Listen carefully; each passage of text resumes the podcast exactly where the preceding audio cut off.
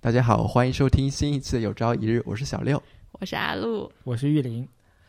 近期大家都知道，嗯，各个省份的疫情也有出现扩散的形式，地方也会把自己的所在区域宣布进入了战时状态。其实一开始石家庄宣布战时状态的时候，我们还是会把它跟疫情相关联起来。但是当整个河北省一些不知名的地方也宣布进入战时状态的时候，我们就会有一种疑问：那边的疫情到底发生了怎样的一个状况？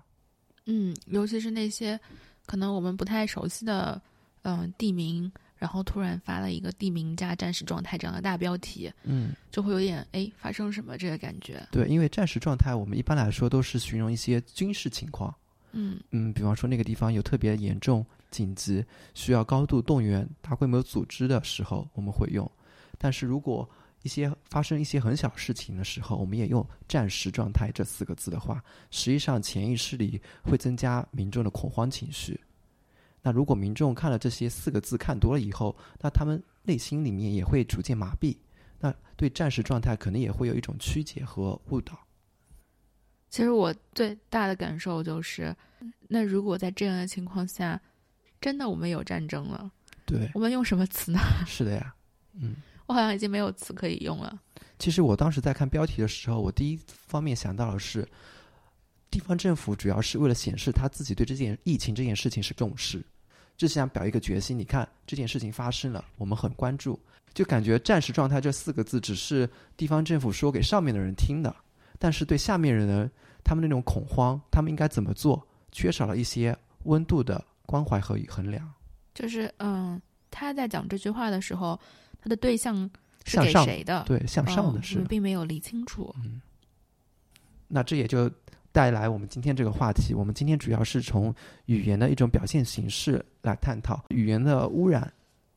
其实最近不是在年终总结嘛？然后我每次听那些大家的年终总结的时候，大家都好像是一加一大于三的那种，就每个人都喜欢夸大自己的工作效果。看到一个留言里面有写，他说总结套路，我给大家念个三条，我觉得比较有意思的三条。它第一条就是说，多用正能量词汇，少用负面词汇。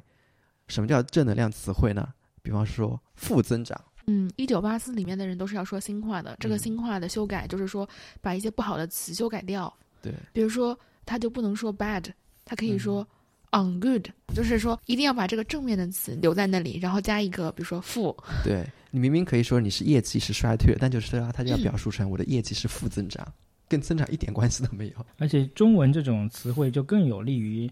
大家这种意境的表达，这种转化起来更容易，它就是一词多义嘛。其实奥威尔在一九八四里面他就说了，他这是一个对思想的控制，嗯，就是以至于你你不去想那些坏的东西，你脑子里面都只能留下这些正的东西。然后还有举例，比方说还有一个，比如说我们明明做了一件事情的时候有很多问题，他就不说我这件事情做的时候有很多问题，他就说我面临了很多新的挑战啊。就给挑战，感觉是你去突破一件事情，跨越一件东西，是给人一种积极向上的这个状态，是吧？还有一个，比如说，嗯，我这个业务没有做好，我遭到了很大的损失。那他在汇报的时候说，我为这件事情交了很多学费。嗯，因为学费这种来说，基本上是跟教育投入是相关的嘛。那给人的感觉就是说，哇，你还是对这件事情很关注的，有在积极的学习，有在积极的探索。虽然说你最后给公司带来了损失，这个让我想到了我昨天听李雪琴的一段，他就说，那个现在学这些词语学的特别特别顺了之后，就是他妈跟他催婚，他跟他妈说我的婚姻正在走流程，然后然后他妈后面也学会了，他跟他妈说什么让他妈要钱还是怎么样，他妈说好的，但是今天咱们家的财务已经下班了，说到。语言的污染的话，我会第一个想到的是，嗯，一个是那个我们的一些官方文件，嗯，啊，就是有一次，我记得开会的时候，我还问小刘，我说你听懂他在说什么了吗？然后我说为什么说的都是中文？我感觉什么都没有听懂。然后小六迷茫的看着我说，我也没懂。我实际上我在听这种官方解读的时候，我会注意“高度重视”这四个字，因为这个出现的频率真的是实在太高了。然后为了做今天这期节目，我去我的邮箱里搜了一下“高度重视”这四个字。然后你知道都是哪些文件有这四个字出现吗？好的，现在我们来听一听小六的公司高度重视的都是些什么事。公司员工培训，就是要有有一次员工培训了，然后文件里面会写出各单位要高度重视。还有一个，比如说明天要开会了，嗯，着正装吗？对，明天要开会了，着正装，各单位要高度重视此次会议。最搞笑一次就是有一次是演讲比赛，然后 演讲比赛那个邮件里面也是各单位要高度重视这次演讲比赛。重视两个字已经能说明各单位要嗯。对这个事件有一个倾向性的认识。那在重视前面又加上高度两个字，我们平时说话实在是总是用这种嗯、特别重的词，嗯，导致你已经无词可用，你只能不停的往前再加加码词啊、啊、而且现在就是有一种现象，就是说你可能不同的年龄、性别，包括阶级、职业啊，单位里面不同的一些部门啊，它会有一些各自的语言的套路，就形成了各自不同阶级的一种方比如说。你们部门是什么套路？我们部门就是挺实事求是的套路。我觉得“实事求是”这个词也很值得探讨。而且我现在就是脑子里面啊，这也是跟公司高度重视？跟公司相关的，我觉得要高度重视的一个呃语言的通胀就是数字化转型，包括大数据。哎，其实我，呃，我最早对你印象最深的一件事儿，就是我有次说凯旋而归的时候，嗯，你跟我说凯旋是不用而归的，对，因为凯旋就是胜利回来了，嗯，然后这个而归加在后面就是一个累赘。嗯对，啊，那其实像高度重视，其实重视就是重视啊，就是已经有嗯高度重视的意思了。嗯这个高度加在前面，它其实就是像一个装饰品。那它装饰给谁看呢？我们的词义弱化的时候，我们就不得不不停的往上面加，导致这个词可能会越来越空洞，就是又嗯长又空洞。所以就导致了刚才小六说的年终总结的事情嘛啊。因为我前几天也填了一份表格，就是也是类似评评比一个什么东西，但它其中有一条就是要写一下你个人的总结嘛，但是它括号了一下，就是字数限限制在一百字以内。然后我当时我就把我自己的年终总结就抄进去了嘛，啊，然后抄了五百字，所以我要把五百字删减到一百字。我突然发现我无能为力。这就是你昨天给我发的那个文件，上面写的什么强调完整、准确、全面贯彻新什么什么什么什么理念。其实本来“贯彻”这个词就是已经有全面落实的意思了吧？对它已经不能嗯贯彻，要全面贯彻，也不能全面贯彻，要准确的全面贯彻，也不能准确的全面贯彻，要完整、准确、全面贯彻。真的好累。就是一开始在这些词下面加入相应的限定词，我们可以理解。但是如果多次出现这种事情情况的时候，就是我们会麻痹，就是你每封邮件都高度重视，那我重视不起来，我要太多的事要高度重视了。嗯，就好比每个人跟人说这件事情要加急、加急、加急，那实际上就是每个人都没有加急。战时状态那个词不是被是被新华社批评来着是的，嗯，其实这这也是一种语言内卷吧，就是大家都在扩充所谓的一些前面的形容词，仿佛我少加几个词显得不够虔诚。对，显得不够重视。所以，所以说就像河北省一样嘛，嗯就是我旁边那个地级市已经宣布战时状态了，嗯那我在他旁边，我也不好意思，我不宣布。其实我觉得可以批评的维度还蛮多的。嗯，他们有权利宣布进入战时状态吗？嗯，那就是说，除此之外，还有就是我会比较容易想到的，就是那个饭圈用语和现在就是大家最近都在吐槽的那个互联网行话。哦，我觉得那个互联网行话，我们就不要说了，因为那个文化有限，他们最近最新的那期节目做的已经嗯，非常对，完全结构化讨论。结构化讨论。对对对对对，就说起这个饭圈文化，我来考一下你们，先从简单的开始啊。第一个是，反正都是缩写嘛，字母的缩写 x x s w l，你们觉得是什么意思？笑死我了。对，这个这个阿路已经会抢答了啊。还有一个是 p l j j，漂亮姐姐吗，你们你们都是不是都在饭圈混啊、都这么了解？那我们说一个难的，比如说是 X F X Y X F X Y，嗯，查不到了吧？腥风血雨。What？最后再再给你们猜一个啊，D J L L，都大词 D J L L，顶级流量。啊？对，就是这些缩写如果是在饭圈一个群体里面，他们是有很有认同感的。他们觉得就是熟悉这些词的话，就是我身份的一种标志、一种符号、一种象征。我觉得那个呃饭圈的词，如果我知道了，那基本上就应该算是出圈了。对，那他们是怎么出圈的呢？就是用使用的频率高嘛。嗯，嗯就基本上还是那些青少年扩散开来。嗯看一些视频啊，上面他们弹幕上面全是这种词。嗯哦，我觉得我我大概捋了几个，就是能想到的，一下能想到的，比如说爷青结，爷青回。嗯哦，爷青，然后还有那个磕 CP，嗯嗯嗯，还有撕逼，嗯还有就是 X S W L 刚才说的那个，还有就是啊我死了嗯，这是用在哪些情节里面？啊我死了，我如果说错了，请我们听众纠正我。好像是看到别人特别帅的那种帅哥啊啊，就什么啊我死了，就是那种。啊就磕磕 CP 的时候磕出了情感啊，我死了，被他们融化了是吧？对，就就哎，对对对，就这个感觉。但是我觉得他这些词都透露出来几个比较明显的特点。第一个就是说，它是极短的缩写，就缩写的非常严重啊。然后第二个是情绪极度夸张，比如说用“磕”、“撕”和“死”这样的词。然后第三个就是并不明白自己说的是什么，就是当我们把一些嗯很不好的词，比如说像“磕”、像“撕”，还有包括就是说把生殖器挂在嘴边的时候。我们都没有去品一品我们自己说的是什么样的内容，所以你说的时候完全不觉得脏，因为你说的时候就是这么自然的就已经说出来了。我们其实是已经在开始使用一些我们都没有明确它到底在指向什么的词说话了。所以现在也有人就是说，嗯、我们现在现在人的越来越多的交往，特别是互联网时代的交往啊，就是都是跟陌生人的交往。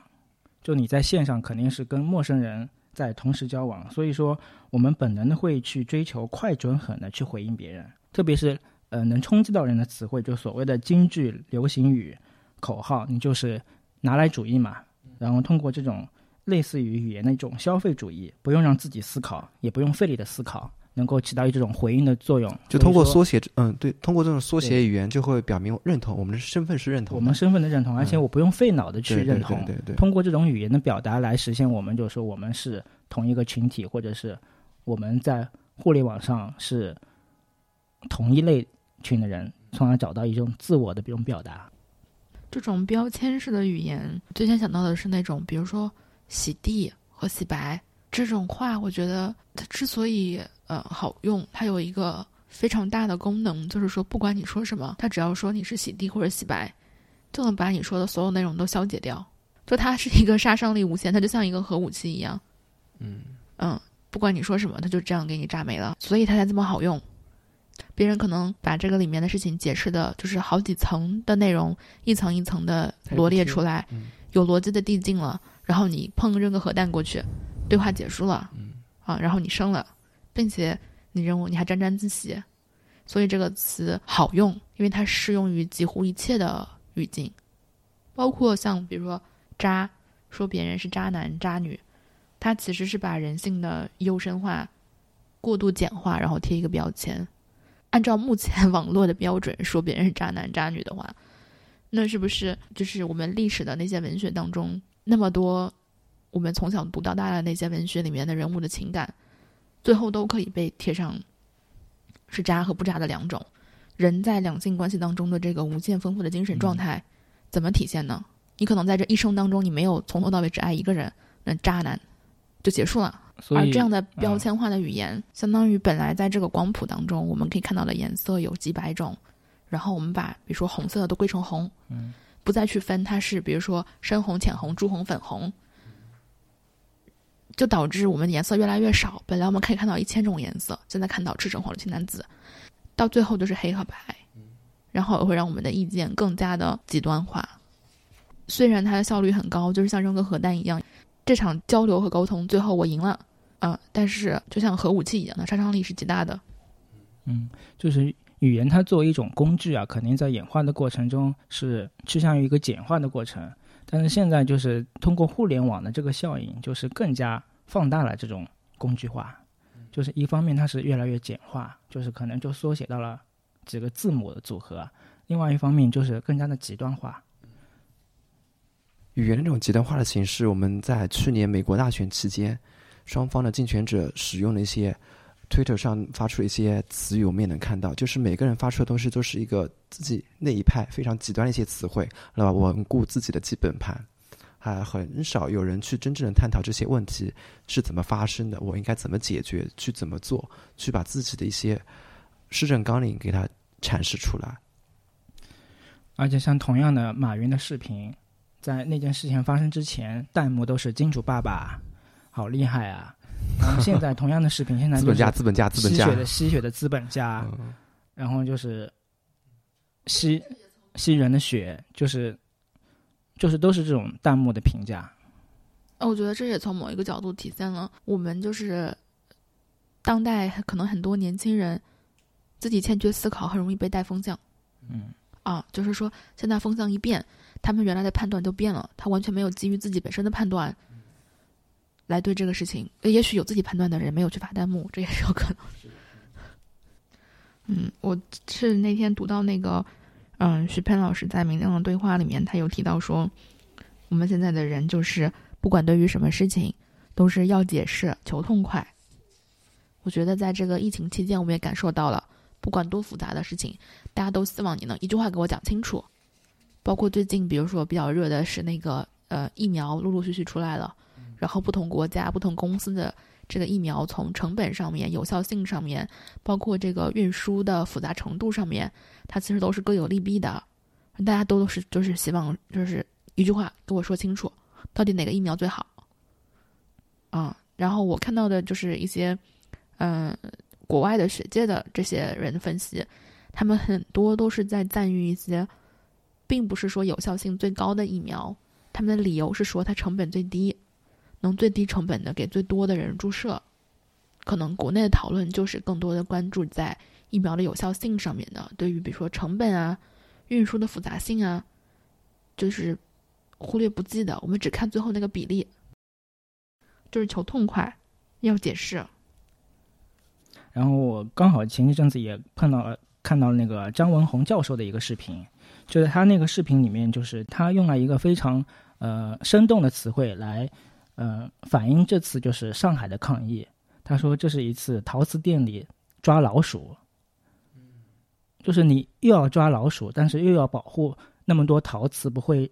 不会摔倒。就是在上海这么复杂的一个嗯国际化大都市的情况下，你要去防控疫情嘛，就又要防控疫情，又要呃让社会能够正常的运转。所以他，我觉得他的话就是。呃，没有那种语言通胀或者语言污染，就是给人一种很清晰的一种表达。嗯，就是没有那种说官方发言套话，就是也能让幸福，也能够他的话也能立马让我们明白，就是有些原理或者是我们自己该做些什么。是的，我觉得这个比就他说的这个比高度重视 对 要好很多。对啊。我那天听到别人讲了一个例子，他说他在北京出租车里面听那个司机接电话，从头到尾他都说了八个“卧槽”，然后这个对话就结束了。他这个“卧槽”是有惊喜、有问候、有埋怨，也有回答的，就不同声调的这个词。这是个脱口秀。然后，也许。它从一方面体现了这一个单一词汇的丰富性，但是另一方面是不是体会了我们的词汇量的贫瘠？嗯，然后很多时候我们说什么财富阶级固化啦，其实语言的阶级也固化了呀。你说了什么样的语言，其实代表了你的思维水平在什么样的嗯水平层面上面。嗯，刚才阿鲁举的这个例子，真的是 一方面显示了一个词汇的丰富性，另一方面也显示了。那个词汇的单一性，把那个丰富性给丧失了，就人们的情感理解能力变得越来越匮乏，这种匮乏进而会导致我们在一些公共讨论的时候的那种逻辑思维能力也会逐渐降低。嗯，所以现在有一个词叫做“单一人”，特别是在这种呃商品经济时代，就是越来越物化的时代。呃，虽然我们感觉生活生活包括我们的呃越来越丰富了。但是从另外一方面来讲，就是整个生产体系，包括这些商品，能够把我们就高度一体化。其实你并不需要那么多东西，包括有很多包，各种各样的包，包括各种各样的鞋。其实从一般生活的角度，你是不需要的。但是它就是需要通过这种生产模式，包括这种商品的一种消费体系，让你心甘情愿的去消费。这不就是做文案？做文案就是把那个语言玩到极致，每个字都精心的设计，去把消费者的思想空间最小化。嗯，就是这种会造成我们越来越趋同单一，所以从思想、语言到行为，就是特别是在这种呃商品经济越发达、互联网越发达的就形势下，就是反而是这种越来越单一。你有没有发现，我们现在经常在说反垄断，包括最近阿里 IPO 失败的那个蚂蚁金服 IPO 嗯的那个事情，也是在说要反垄断。嗯但是当一个出租车司司机他可以用一个单一的词汇完成一段对话的时候，这个词已经垄断了，嗯这是一种语言的垄断。那语言垄断再晋升到一步，可能就是我们思想的垄断。就是那个司机通过各种不同语气语调的，就是同一个词汇表达，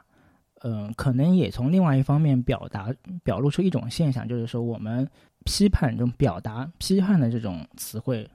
越来越受禁忌，就他可能只能从这个单一的这种谁都能理解的这个词汇去表达他的一些不满。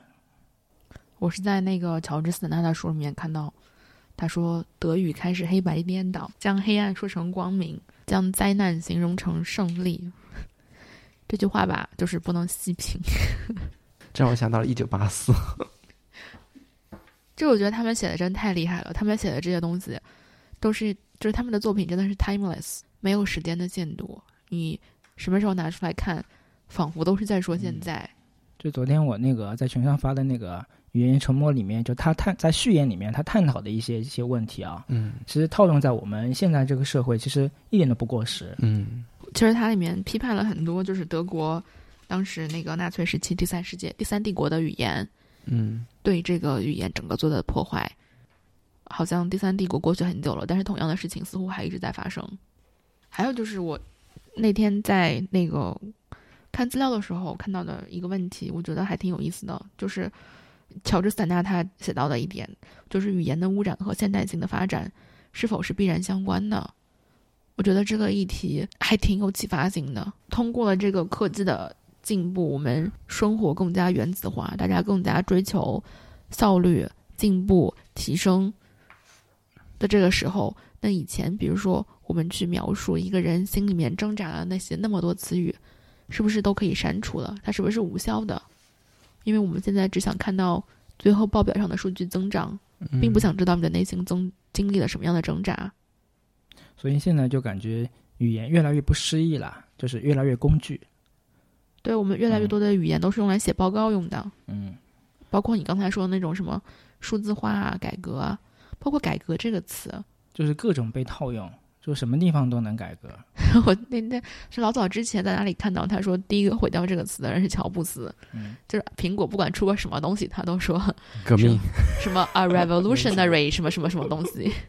还有就是我们对效率的极致追求，还有就是日益的生活和工作节奏的加快，那我们是不是也失去了信心，就是耐心的去读那些比较长的文学性的东西，有更丰富语言和词汇的内容？包括我以前买那个，因为我历史学的不好，然后我想补历史的时候，我都买的是什么极简什么什么史，啊，极简现代史、极简什么英国史嗯这种。嗯嗯包括现在有一些文学名著，比方说你莎士比亚，他有出连环画这种形式的书，哦，就是这样的啊，对，可以方便阅读。但是他在连环画的时候，他的那个配图那些词也是一些基础的单词。可是莎士比亚怎么能读连环画呢？他读原文都不一定能读得懂，读连环画就更加 get 不到莎士比亚到底好在哪里。对啊，这就是那个那那本书，你如果你读下来的时候，你只是能理解一个大概的一个趋势，但是你对那些以前文字的优美、以前文字的深刻、以前文字的探讨那些功能，完全都不可能在漫画里面给看到。说到文字的优美啊，就其实先秦时代有很多像“白”这个词是有很多解读的，嗯就是月亮的白称为皎，嗯我们就会说皎白的月光。嗯然后，呃，霜雪就是我们会说皑，就现在说的皑皑的皑皑白雪。嗯然后那个玉石的洁白可能会是皎，就另外一个词。所以相当于现在就这种说法可能都在，嗯，就是这种语言社会社交化、工具化的过程中就慢慢消失了。就是嗯，语言都是从原来的一些具体规划到抽象，就是一个白。这就是现代性，我们追求效率的同时牺牲掉的一些其他的东西。就包括我们现在在赞美人的时候，我们也会夸人，就不知道怎么夸嗯，赞一个，对，是吧？就不知道，就是就不知道怎么具体的去夸一个人，他因为做的这件事给我带来了怎样的感动，我受到什么的启发，就赞赞赞赞赞嘛，是吧？对啊，就是语言变得含混，嗯然后词语变得更长，然后我们失去了这种精精准的表达，然后语言也不能使我们的思想变得更清晰，反而变得更加模糊了。我们的语言是空洞的、无效的、不诚实的。嗯，这个不诚实是奥威尔他在那个政治和英英语语言当中他提到的。他说，每一个政治家政体他都会承诺他的选民说自己是拥抱自由的，嗯，但是自由到底是什么？没有人给他一个明确的定义和解释。所以他其实在这个里面提供了一个空间，空间就是给这个听者让他自己去想象，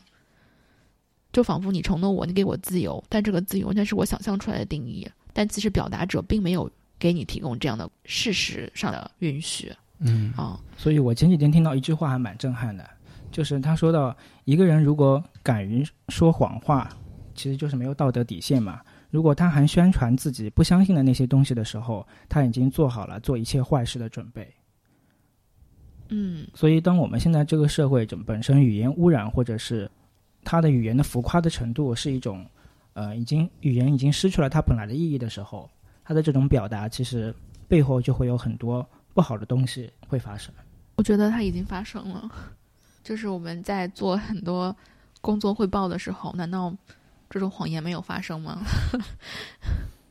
其实像刚才小六提到的那些词语，就是负增长啊，嗯，嗯嗯，就这些词语啊，其你都写实都是过是不是？嗯、都是有点自欺欺人嘛。说到哦就是自欺欺人，就大家就不能坦率写业务衰退，为什么要用负增长？对。然后像原来的一个词就是下岗，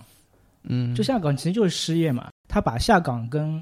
再就业可能又联系在一起了，下岗再就业，就其实它就是一个失业的状态，就是很少在中国说失业什么什么怎么样，就是说下岗，就那个时代啊，就说下岗了。唉这个好像我都没有觉得还有什么问题，就是真的是要他只是下了一个岗位，没有说他没有岗位。对，真的是要时时嗯保持警惕。嗯，也正是这种语言的聚众使用，会让每个人都觉得自己壮胆，并且觉得是理当应该的、名正嗯言顺的，然后不去思考。大家都这么用了，嗯，嗯就比如说大家都在马云爸爸的时候，就好像也都觉得，哦，就是爸爸，嗯 就是就是挺欢乐的。啊，但如果现在不叫他吸血鬼，或者是不叫他资本家的时候，又感觉自己会落伍。就当别人这么叫的时候，不是落伍了，我觉得你会觉得你不这么叫的时候，你跟别人是对立的，对，就是对立的，嗯。嗯但是你又渴望你跟别人是在同一个战队里面，这就是这两天不是教育部提出的关于就是要培养男孩子们的阳刚之气，嗯，就是至少加强这方面的培养。他其实也很含混啊，就是阳刚之气到底是什么？嗯，他其实并没有给出任何具体的解读。还有包括你刚才说的，如果没有和别人一样，仿佛是站在了对立面上，我觉得阳刚之气本身它也是一个这样的东西啊，就是男孩子们从小去想证明自己的阳刚之气，很可能也是为了跟其他男孩子们站在一起，得到这个组织的认同。嗯不过“阳刚之气”这个词儿，我觉得就是，简直就是我们这期的讨论特意用到的一个反面典型，就是 “阳刚之气”好像老有一个意思，它里面好像老有个含混的、隐含的意思，是跟女性气质是对立的。哦，就是女性应该是柔美的，男性应该是阳刚的，对对嗯嗯最近有一则新闻，嗯，是讲饶毅举报很多院士和教授学术造假事件，然后最近呢，科技部也调查这个事件的通报，然后我在看这个通报的时候，发现这几个词用语就非常的有特色啊，它是这么写的：经调查未发现有造假，但发现较多论文存在图片误用。图片误用这四个字，就是让我眼睛一亮，原来哇，还可以有这种叙述表述的。因为我看到这个“图片误用”四个字的时候，我就在反思，什么叫图片误用？它这个图片误用，最后引申到的意思就是说，它不是一个科研错误，它是一个管理瑕疵。嗯嗯嗯，好多现在应该是说这种院士啊什么的，他们其实都是有团队在做的。嗯那一些文章他们可能自己都没有交过稿，但是他们的名字却挂在责任编辑上面。嗯啊那什么是责任编辑呢？责任两个字是什么意思呢？嗯觉得我们太习以为常了，就是很多词汇太好用了。而这次这个新词“图片误用”，嗯对啊，它以后肯定会成为一个非常好用的词。嗯，而且你一次图片误用，那我们是否可以暂且理解一下？那你多篇文章里面你都出现这个图片误用，那到底是一个什么的情况呢？就现在感觉，如果是要承担责任的时候，就是不愿意去承担责任，就把这个责任给模糊化。就是图片误用，那你到底是怎么误用的？它就不是学术不端了嘛，它变成了一个管理问题，对吧？对，操作层面的问题。啊哈，所以就想着，我就想到了一个，呃，就原来经常就推卸责任的一个词，就是临时工，就是我这个是某某某临时性的员工，他做了这件事情，然后现在到学术不端的时候，他就说是图片误用，就是我是一个操作层面的问题，就典型的反映现在我们语言呢就又一个特色，就是可以为事故跟问题来化妆，就这些语言可以模糊化这些问题，就它可以粉饰一些问题。中国字啊，就虽然常用的词可能就几千个词，但是它可以通过不同的这种组组合合排列来创造出新的词嘛。就是河南有个地方，一个呃老年人因为不满政府的拆迁嘛，就是跳楼身亡嘛。然后当地政府就做了一个鉴定报告嘛，呃，报告里面就写了老人是自主性坠亡，就他不说他是自杀，而说他是一种自主自主性的坠亡，坠亡。我感觉这种就跟刚刚才的那些，就解释学术不端，或者是就是同一个性质啊。让我再念一遍乔治斯坦纳。语言变得更长，词语变得含混，行话代替了精准的表达。语言不再使思想变得清晰，反之模糊。语言不再表达感情，反而分散了感情的强度。总之，语言不再被经历，它只被说。那我们来说一说，我们能做点什么来抵御这种语言的污染和精神的腐败？虽然我们精神已经腐的差不多了，我们现在在工作中写报告啊什么，用那些行话用的也都是 溜的不行。而且你反而就像我刚才那个例子，就是让你缩减成一百字的时候，你反而感觉无话可写，就写不出来那么简短的一些词汇了。首先嗯，第一点，我觉得我们还是要时刻保持警醒，就是你在收到一篇文章或者你在发一篇文章的时候，你要注意到这个词用词的时候是欠妥的。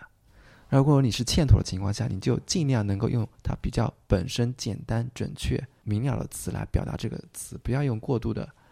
夸张、重叠的成分来强调这个词，因为你越强调的话，嗯，实际上以后你阐述的时候是越弱的。嗯少读公众号写作，嗯嗯，多看严肃文学。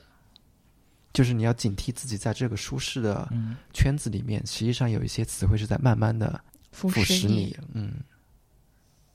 少看微博，我是觉得就是现在，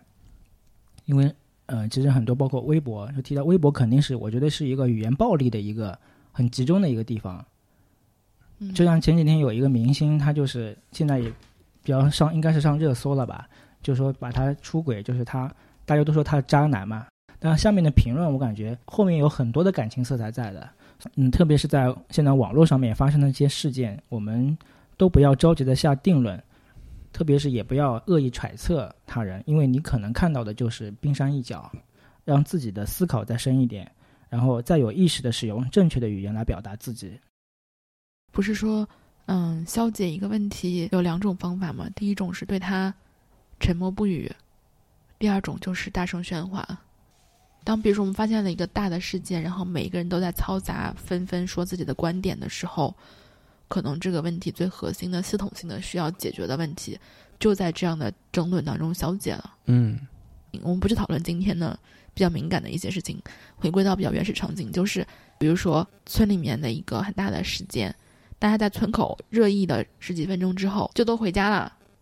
把情绪抒发完了之后就结束了。嗯，但是这个问题本身根本没有有解解决嗯也没有得到关注，只是大家当时的那个情绪都发散完了之后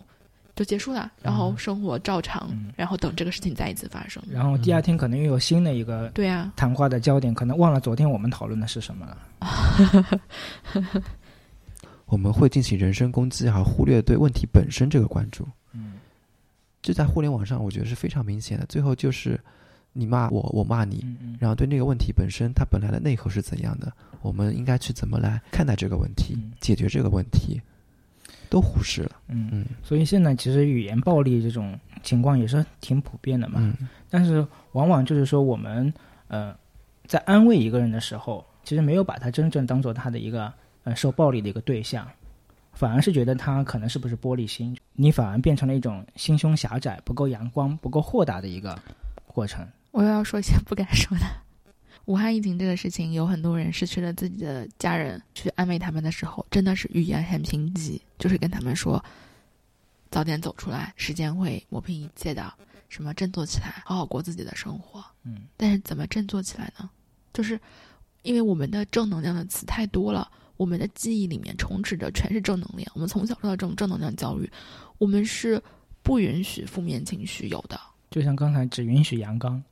对，嗯。啊但是其实认可别人的脆弱和痛苦，允许负面情绪流露，认可他遇到了呃困难和伤心的事情，也是对一个人很大的支持。嗯就他的脆弱得到认可，嗯因为在这个世界上，大家都是第一次做人，所以应该是从最本质的尊重生命的角度去安慰他，或者也不是安慰吧，就是去尊重他。对我之前是老早之前看了一个那个呃中国就是独生子女这一代人失独家庭的父母嗯的采访，然后基本上没有一个失独家庭，怎么说呢？只有愿意采访和不愿意采访，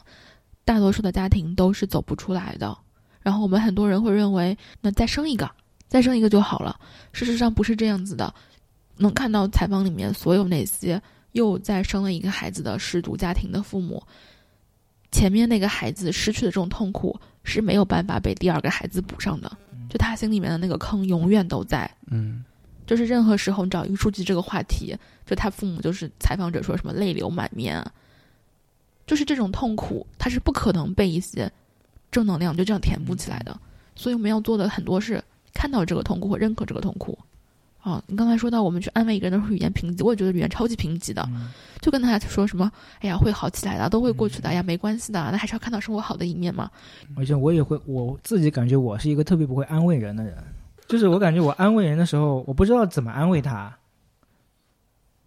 因为你没有人是感同身受的呀，你是不可能了解到他的那种痛苦的，你也不可能是真的设身处地的从他的角度去想象一下他面临的环境的，嗯，是的，所以我我那个时候就觉得语言特别贫乏，嗯，所以我们新的一年又多了一个 flag 嘛，就是要好好说话。嗯嗯尽量把自己想说的内容精准的表达出来。嗯，然后如果有条件的情况下，你还时不时可以写写自己的感悟，保持一种写作的这种状态，也是一种思考。那天在看伍尔夫，因为特别喜欢伍尔夫写的东西，然后就是他特别鼓励大家写日记，嗯他甚至后面他的日记也出版了嘛。就日记听起来真的好老土啊，感觉，但是不得不承认，它可能还挺有用的。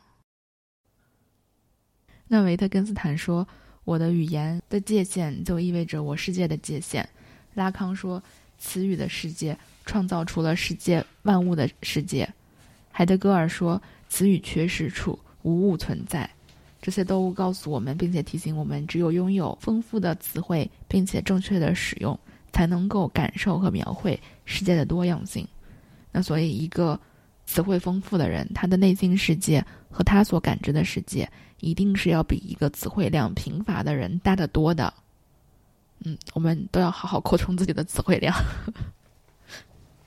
在新的一年好好说话。好好阅读，好好写作。其实我们这个节目本身也是一种表达上的尝试嘛，对吧？把自己所想所思能够尽量精准的表达给我们的听友们，虽然时常我们还是觉得有点力不从心。那我们今天就聊到这里吧。如果你喜欢我们的节目的话，欢迎你在 Apple Podcast 上面给我们五星好评。可以通过小宇宙、喜马拉雅、Apple Podcast、Spotify 收听我们的节目。也希望你能把我们的节目转发给你的呃小伙伴们一起收听。谢谢大家，